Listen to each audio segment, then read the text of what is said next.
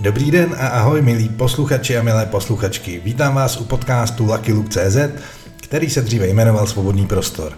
Lucky Luke.cz je můj nový YouTubeový kanál, proto ta změna názvu. Na tomhle YouTubeovém kanálu najdete rozhovory, vlogy, ale hlavně videa na různá zajímavá témata, která sem potom budu nahrávat v podobě podcastu. E, jsou to tedy zvukové stopy z mých videí ale občas sem dám i nějaký ten rozhovor, tak jako tomu bylo dřív. Nicméně doufám, že vás nový formát podcastu bude bavit. Dnešní podcast je o událostech z 21. srpna 1968 hodinu po hodině. Bavte se a pokud mou tvorbu chcete podpořit, odebírejte můj YouTube kanál zavináč a odebírejte i tenhle podcast. Podpořit mě můžete na kofi.com lomeno luckyluke.cz nebo přímo na můj účet. Odkazy máte v popisku podcastu. Jakákoliv pomoc mi hodně pomůže v tom, abych mohl dál tvořit tahle videa, respektive tyto podcasty. Dost ale úvodních řečí a pojďme přímo na ten podcast. Hezky se bavte a mějte se krásně. Ahoj přátelé, já vás zdravím u nového videa. Dneska se podíváme na události ze srpna roku 1968, řekneme si, co to bylo Pražský jaro a taky si řekneme, jaký tyhle události měly poměrně temné konsekvence do budoucnosti. Než ale začnu s tímhle videem, potřebuji od vás, abyste dali tady na tom videu odběr mýmu kanálu. Takže tady dole pod videem klikněte na tlačítko odebírat, mě to hodně pomůže a vás to vůbec nic nestojí. Stejně tak můžete dát videu like, pokud se vám bude líbit. Díky za to. A kdybyste mě chtěli podpořit trošku víc, tak mě můžete podpořit na webu coffee.com lomeno luckylook.cz, kde mě můžete pozvat na pomyslnou kávu, stojí to jenom pár euro a mě to hodně pomůže, protože samozřejmě ta technika, všechny ty programy, které na to používám, něco stojí, takže budu moc rád za jakoukoliv vaši podporu a stejně tak mě můžete drobnou finanční částkou podpořit i tady na tom eh, QR kódu nebo pomocí tady toho QR kódu, který vás odkáže rovnou eh, na můj účet, anebo číslo účtu máte i pod videem. Budu moc rád, když mě nějakým způsobem podpoříte, abych mohl dál vytvářet tahle videa. Ale dost řečí a jdeme rovnou na tohle video. Tak pojďte.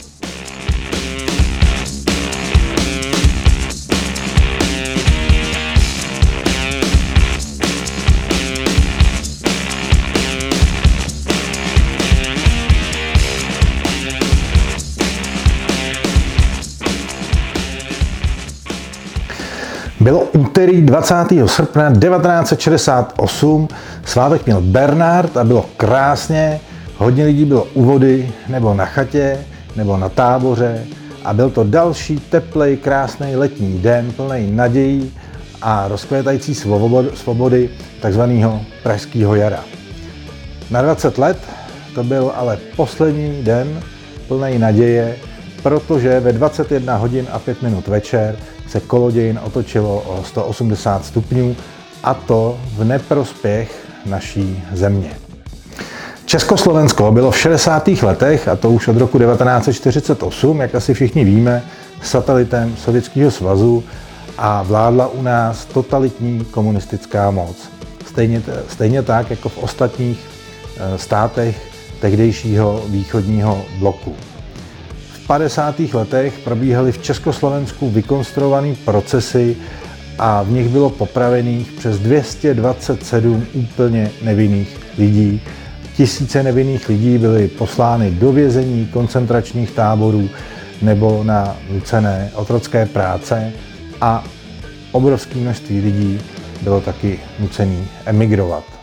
Jménem republiky Státní soud v Praze uznal po hlavním přelíčení provedeném ve dnech 31. května až 8. června 1950 takto právem. Obžalovaní. Doktorka Milada Horáková, rozená Králová, narozená 25. prosince 1901, úřednice a bývalá poslankyně posledně bytem v Praze 16 Zapova 3, se zřetelem na ustanovení paragrafu 34 trestního zákona doktorka Milada Horáková k trestu smrti. V roce 1960 došlo ke změně ústavy, teda nejdůležitějšího státního zákona a v ní bylo stvrzený vítězství socialismu, byla potvrzená vedoucí funkce komunistické strany Československa a Československá republika byla v tom roce 1960 přejmenovaná na Československou socialistickou republiku. Takže už jsme měli socialismus a vlastně už nám tady mohly lítat jenom pečený holuby do pusy. No ale ono se to úplně tak nestalo. Proletáři všech zemí, byli jste si prdel! Naštěstí to byl ale jeden nenápadný a celkem asi i slušný člověk, který si uvědomoval, že musí přijít nějaká kvalitativní změna, jinak se celý ten systém Potěmkinový vesnice zhroutí. A ten člověk se jmenoval Aleksandr Dubček. Když přišel Dubček v Československu k moci, věci se začaly měnit docela rychle k lepšímu. Při studiu v Moskvě zažil Dubček rehabilitace stalinových obětí a kritiku toho stalinského odporného systému. Začátkem 60. let eh, Dubček eh, pomohl vzniknout takzvané Kolderově komisi, která měla rehabilitovat některé, ne všechny, ale některé lidi neprávem odsouzené právě v těch procesech v 50. letech. Dubček byl sice komunista, ale byl to reformátor. Uvědomoval si, že je společnost nespokojená, že ekonomika pod vedením komunistické strany nefunguje a tak, když se 5. ledna 1968 stal Dubček prvním tajemníkem ústředního výboru komunistické strany Československa, stal se teda nejmocnějším mužem v zemi, a to mocnějším, než byl prezident, mohly jeho reformy začít naplno. Pod Dubčekovou vládou byla úplně zrušena cenzura a byla zavedena svoboda slova, mohly začít vycházet do té doby zakázané knihy, zakázaná hudba, mohly se obnovit eh, zakázané spolky a organizace, jako byl Sokol, Orel, Imka nebo Scout. Mohlo se volně cestovat do západních zemí a počítalo se i se zavedením určitého systému tržního hospodářství, takže se počítalo i s tím, že by v nějaké podobě mohli lidi začít zase drobně podnikat. Většina lidí tyhle reformy samozřejmě vítala. Nevítala je ale celkem početná konzervativní Dubčekova opozice v komunistické straně, nejsilněji zastoupená Vasilem Bilakem. Stejně tak se reformy nelíbily Leonidu Brežněvovi, vládci Sovětského svazu. Brežněv si v květnu 1968 povolal do Moskvy naše politiky, aby jim vysvětlil, že se mu naše demokratizace nelíbí a znovu na stejný téma se setkali delegace Československá a Sovětského svazu v Černé Natisou 29. července 68 až 1. srpna 1968. Sověti se ale nevyjádřili tak, že by naši politici neměli provádět reformy nebo nesměli provádět reformy. Brežněv dokonce při prosincové návštěvě Prahy v roce 67 řekl, že je to naše věc, jak si to doma zařídíme. Řekl, je to vaše dílo. A to, když šlo o to, jestli Brežněv podpoří liberálnější nebo konzervativnější křídlo komunistické strany Československa. Sověti ale upozorňovali naše politiky na to, že to nesmí s reformami přehnat a mají se držet myšlenek komunismu a socialismu a podřízením Sovětskému svazu. Ostatně, a to jim nedošlo, našim politikům mohlo dojít, že se může stát to samé, co v roce 1956 v Maďarsku, kde demokratizační proces skončil tím, že do Maďarska přijeli sovětské tanky a zemřelo tam obrovské množství lidí. Jenže naši politici si mysleli, že tohle už je minulost, že Sověti už stejnou chybu neudělají a že neutopí tenhle demokratizační proces v krvi.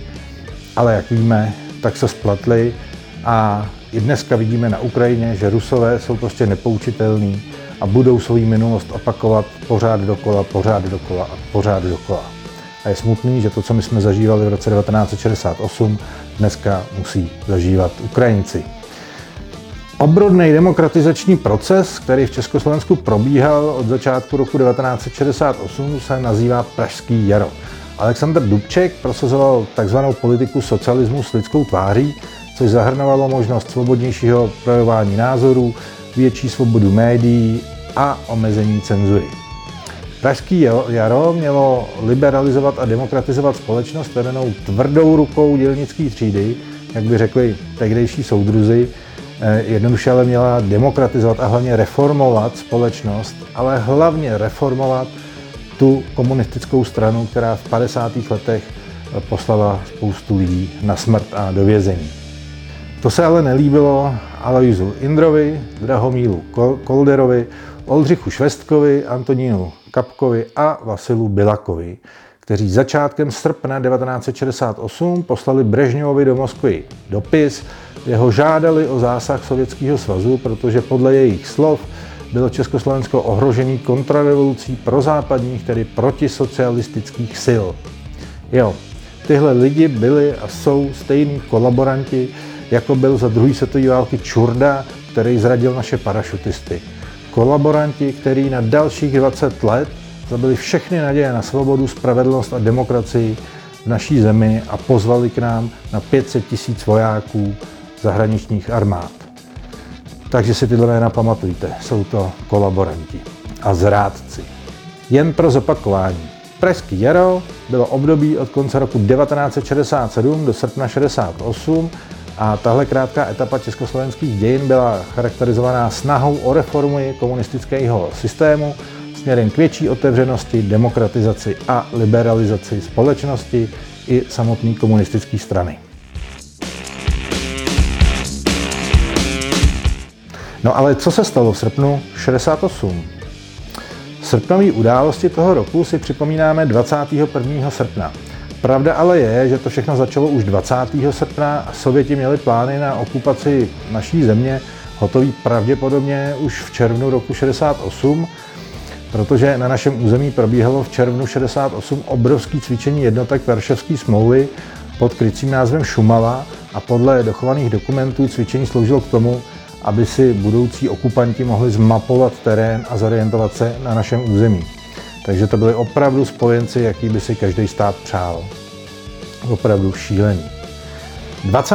srpna 1968 odpoledne a večer probíhalo zasedání předsednictva Ústředního výboru komunistické strany Československa, kde chtěli konzervativní komunisti v čele s tím už zmiňovaným Bilakem přehlasovat liberálnější soudruhy a odvolat vedení teda i Dubčeka, aby mohla invaze proběhnout legální cestou, teda na zmíněný pozvání. Porada se ale protáhla, eh, takže k hlasování došlo až pozdě v noci, a to ve chvíli, kdy už bylo jasný, že nás obsazují sovětský tanky a v hlasování zvítězilo to liberálnější křídlo komunistů v poměru 7 k 4. Ty liberální komunisti pak invazi odsoudili a mimo jiné ji odsoudili jako porušení všech zahraničních Eh, spojeneckých smluv a Sověti nebyli rádi, protože opravdu hodně stáli o to, aby byla invaze v očích zahraniční veřejnosti legální. Ale ona legální nebyla. Události 20. a 21. srpna 1968 byly následující. Už v 17 hodin 20. srpna 1968 volal anonym do sídla České tiskové kanceláře v Budapešti v Maďarsku s informací, že v noci začne invaze z přátelených vojsk do Československa a přes velvyslance byla informace předaná do Prahy. Jak s ní bylo naloženo, jsem se ale nedopátral. Nicméně plukovník Šalgovič, tehdejší náměstek ministra vnitra, už odpoledne 20. srpna informoval šéfa STB o tom, že v noci proběhne invaze. Takže jestli to věděl z, toho, z té anonymní zprávy z Maďarska, to jsem nezjistil, ale je to dost pravděpodobný. Ve 20 hodin, to znamená v 8 večer 20. Eh, srpna 1968, informoval sovětský velvyslanec ve Spojených státech amerického prezidenta o tom, že za několik hodin začne invaze do Československa. To Sověti museli udělat, aby nevyprovokovali válku se Západem, protože tak velký přesun vojsk by samozřejmě eh, Američanům neunikl a ta vojska se přesouvala na západ. Takže bylo potřeba Američany informovat, aby nedošlo k nějakému nepochopení, protože Američani by tu situaci nemuseli správně vyhodnotit. Ve 21 hodin a 5 minut přistál v Brně sovětský speciál Antonov AN-24 s 20 agentů KGB převlečených za zaměstnance aerolinek a tím vlastně začala invaze. Ve 21 hodin a 40 minut překročili naší západní hranici u Vejprt dva sovětské tanky a dva obrnění transportéry, ale po několika desítkách minut se zase vrátili na území východního Německa. Mezi 22. hodinou a půlnocí přistálo na ruzinském letišti několik sovětských letadel. Ne všechny zdroje se na následujícím sledu událostí shodnou, ale bylo to zhruba takhle. Kolem 22. hodiny přistálo na Ruzině civilní letadlo, nikdo z něj nevystoupil, ale později kolem 23. hodiny letadlo nastartovalo motory, aby mělo elektřinu a technici na jeho palubě začali masivně rušit československý vojenský i civilní radary a radiovou komunikaci a naváděli na přistání už další vojenský letadla. Ve stejný čas, teda kolem 11. hodiny, přistálo v Ruzini civilní letadlo se zhruba stovkou sovětských výsadkářů, kteří obsadili ruzinské letiště. Což udělali teď vlastně Rusové i v Hostomelu na Ukrajině, tam je ale ukrajinská armáda rozprášila. Zároveň ve 23 hodin začaly chodit do ústředí STB vojenského velitelství a velitelství pohraniční stráže informace o nelegálním překročení hranic cizími vojsky. A ve stejnou dobu varuje sovětský ministr obrany, našeho ministra obrany, aby se naše policie, lidový milice, pohraniční stráž ani armáda v žádném případě nesnažili klást jakýkoliv odpor. 15 minut po půlnoci, to znamená už 21. srpna 1968 vydal ministr národní obrany generál Zůr rozkaz, kterým zakazoval naší armádě jakkoliv se bránit těm invazním vojskům, přikázal vojákům, aby zůstali v kasárnách a pokud možno, aby těm invazním vojskům pomáhali. To znamená, že náš vlastní minister obrany chtěl, aby naši vojáci kolaborovali s armádama, který nás přijeli obsadit. Opravdu šílený. V jednu hodinu a pět minut byl na Slovensku v Ipelskom predmostí maďarskými vojáky postřelený strážník veřejné bezpečnosti, teda tehdejší policie, Josef Mačaj, protože odmítl okupantům vydat svoji služební zbraň a byl tak jednou z prvních a možná úplně první obětí téhle invaze. Ve dvě hodiny po půlnoci Sověti zahájili leteckou výsadkovou operaci a na letišti v Ruzini přistávaly s minutovými intervalama dopravní letadla eh, s vojáky elitní sovětský sedmý eh, gardový výsadkový divize eh, a ty byly vyzbrojený i tankama, i obrněnýma transportérama, který právě přiváželi těma obrovskýma nákladníma vojenskýma letadlama. Tyhle elitní vojáci měli za úkol obsadit ústředí komunistické strany Československa a vládní budovy a hlavně zajmout naše politické představitele v čele s Alexandrem Dubčekem. Ve tři hodiny ráno eh, přistávala letadla s výsadkáři na mnoha dalších eh, československých letištích a obsadili vlastně všechny československé letiště. Na invazi se podíleli vojska Sovětského svazu, Polské lidové republiky, Maďarské lidové republiky, Bulharské lidové republiky a Německé demokratické republiky, takže východního Německa. Němci se měli zúčastnit té invaze, na hranicích měli asi dvě divize, ale Sověti na poslední chvíli usoudili, že by nebylo úplně dobrý, aby 23 let po válce Československo zase okupovali německý vojáci, takže Němců se nakonec invaze zúčastnilo jenom pár stovek v týlních jednotkách. Kolik jich přesně bylo, eh, to se do dneška pořádně neví.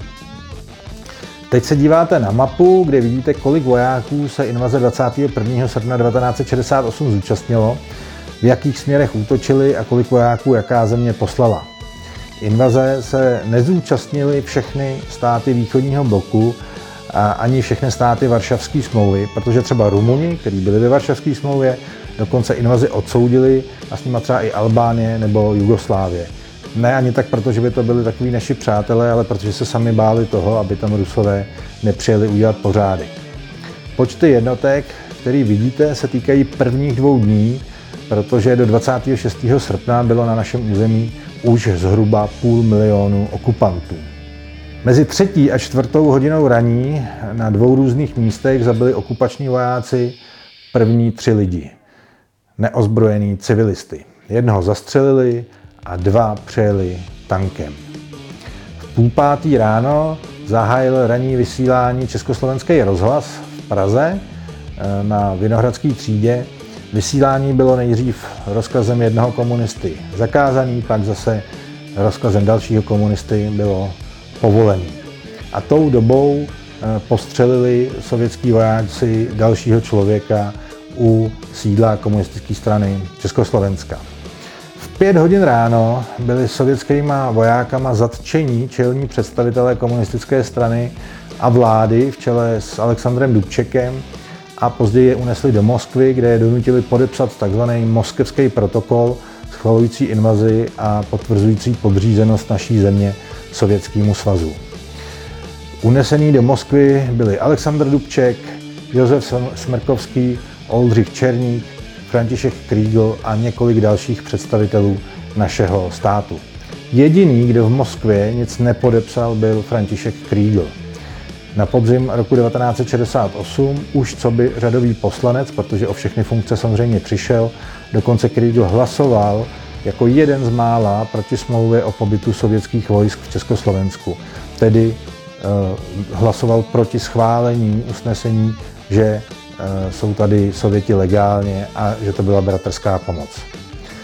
Do desíti do rána bylo v podstatě okupačními vojsky obsazený celý Československo. Nikdo se invazi nebránil, ani vojáci, ani policie. Jediná vojenská jednotka, která se rozhodla bránit, byli vojáci 7. výsadkového pluku zvláštního určení v Holešově, kteří chtěli s okupanty bojovat a nepodvolili se jim. Čekali na rozkaz k boji, toho se ale nedočkali a později byli velitelé těchto jednotek exemplárně potrestaný a byli vyhození z armády. Velký hrdinství ale projevili pracovníci československé televize a hlavně československého rozhlasu, protože televizi dřív tolik lidí nemělo, ale rádio měl každý. Ti neúnavně informovali o událostech v Československu. Rozhlas taky hodně lidí bránilo, protože se k němu okupanti samozřejmě snažili dostat, aby vysílání svobodného rádia zastavili. U rozhlasu v místě dnešní italské ulice vzniklo několik barikád. No a tam Sověti neváhali střílet do lidí a z 22 obětí invaze, eh, který ten den zemřeli, bylo zabitých 15, respektive 17 lidí právě u rozhlasů na Vinohradské třídě. Několik stovek lidí potom bylo vážně zraněných, hodně lidí eh, střelbou z kulometů a ze samopalů. A teď se můžeme podívat na autentické záběry a nahrávky Československého rozhlasu z dopoledne 21. srpna 1968. Horní část Vinohradské třídy je už plná tanků okupačních vojsk. V tomto okamžiku se ozvala ostrá střelba, lidé prchají směrem k naší budově před střelbou kulometů, samopalů a vykřikují Dubček, Dubček a my se k ním připojujeme. Přátelé, v těchto okamžiku se střílíš na dveře Československého rozhlasu. Myslím, že to byl brzo poslední slova, které nás slyšíte. Slyšíte střelbu. Muselo to být úplně šílený. Ale v srpnu 68 nevraždili jenom sovětskí vojáci. Jeden z nejhorších zločinů spáchal opilej polský voják Stefan Dorna v Jíčíně, když střelbou zranil několik lidí a pak zastřelil z blízkosti deseti náboje Jaroslava Veselýho. Zdeňku Klimešovou potom zastřelil, když běžela na pomoc svýmu zraněnému synovi. Pachatel nebyl nikdy za tenhle čin potrestaný. Ten zastřelený mladý kluk Jaroslav Veselý byl strejda mojí maminky a my jsme už několikrát byli u pomníčku položit květiny a položit tam zapálenou svíčku a i vy si někdy vzpomeňte na oběti roku 1968, těch srpnových událostí a běžte položit kytku třeba k českému rozhlasu na Vinohradskou třídu. Srpnové události zaplatilo životem 137 lidí. 500 lidí bylo těžce zraněných a tisíce lidí byly zraněných lehce. A zhruba 250 tisíc lidí od roku 68 do roku 69 emigrovalo. Čtvrt milionu lidí emigrovalo z naší země proto, že se tady necítilo bezpečně a nechtěli žít pod komunistickým jihem. Šílený. To už si dneska neumíme vůbec představit. Smutnou skutečností taky je, že svojí obětí proti invazi protestovalo několik mladých lidí, kteří se na protest proti události roku 68 rozhodli k samoupálení. A byli to Jan Palach, Jan Zajíc, Evžen Plocek, Josef Hlavatý a Michal Leučik. Palach ale nebyl první. V Polsku se před zraky televizních kamer a před zraky tisíců diváků na zaplněném sportovním stadionu na protest proti účasti polské armády na invazi do Československa upálil Richard Sivěc. Upozorňuji, že následující záběry nejsou pro slabší povahy, i se mnou to dost sloumá, když na to koukám, protože jsou to autentické záběry eh, z jeho činu, který se podařilo zachránit. Takže opatrně, pokud se na to nechcete dívat, nedívejte se na to a přeskočte tady 10 vteřin.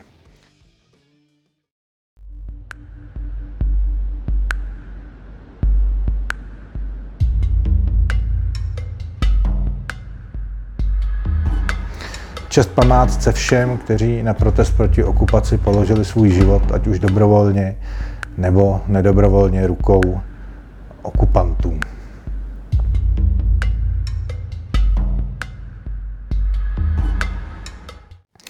Osm statečných lidí protestovalo i v Sovětském svazu přímo na Rudém náměstí. Zaplatili za to tím, že byli odsouzeni k několika letým trestům vězení, pobytu v pracovních táborech, psychiatrických léčebnách nebo byli dokonce poslaní do vyhnanství. Po srpnových událostech byly všechny reformy ukončeny, proběhla takzvaná normalizace a Československo se na dalších 20 dlouhých let stalo tvrdou diktaturou pod vedením komunistické strany Československa a v podřízenosti Sovětského svazu. A to, že jsme měli od roku 89, respektive od začátku roku 1990 svobodu, tak za to můžeme poděkovat jenom několika málo dizidentům, který i v takhle těžkých podmínkách byli ochotní protestovat a bojovat za naší svobodu a naší demokracii a neměli bychom to eh, opomíjet a neměli bychom na to zapomínat. Byli to lidi jako třeba Václav Havel nebo Dana Němcová a několik desítek a stovek dalších. Takže si připomínejme a buďme podobně stateční, jako byli oni. Když já bych to asi nedokázal. A co vy? Napište mi do komentářů, co si e, myslíte o těch událostech. E, napište mi, pokud jste je zažili. A já se budu těšit u dalšího videa. Budu samozřejmě moc rád, když mi dáte odběr, na to nezapomeňte, dejte tady odebírat, dejte videu like, pokud mě chcete finančně podpořit, abych mohl dál tvořit tahle videa, podpořte mě na zmíněné platformě coffee.com lomeno luckylook.cz, tam mě můžete pozvat na, na takovou fiktivní kávu, stojí to pár euro, takže vás to nebude stát skoro nic, nebo mě můžete jakoukoliv částkou podpořit tady eh, prostřednictvím toho QR kódu, ten je od mýho účtu, nebo potom číslo účtu máte eh, tady v popisku videa. Já budu rád za jakoukoliv podporu, abych mohl eh, dál nakupovat techniku, licence a podobné věci, protože to samozřejmě stojí peníze. Každopádně doufám, že se vám video líbilo, že jste se třeba dozvěděli něco, co jste nevěděli. A jo, ještě pokud chcete vědět o historii něco víc, podívejte se na můj oblíbený YouTube kanál Dějepis Inak. Eh, odkaz vám dám taky tady do videa skvělá, vzdělaná holka, tam vypráví všechno možné o historických událostech a je to neskutečně zajímavý. Tak se na ten YouTube kanál podívejte a já se budu těšit u dalšího videa. Mějte se krásně a dejte mi vědět, jestli vás tyhle témata a tenhle druh videí baví. Mějte se hezky. Ahoj.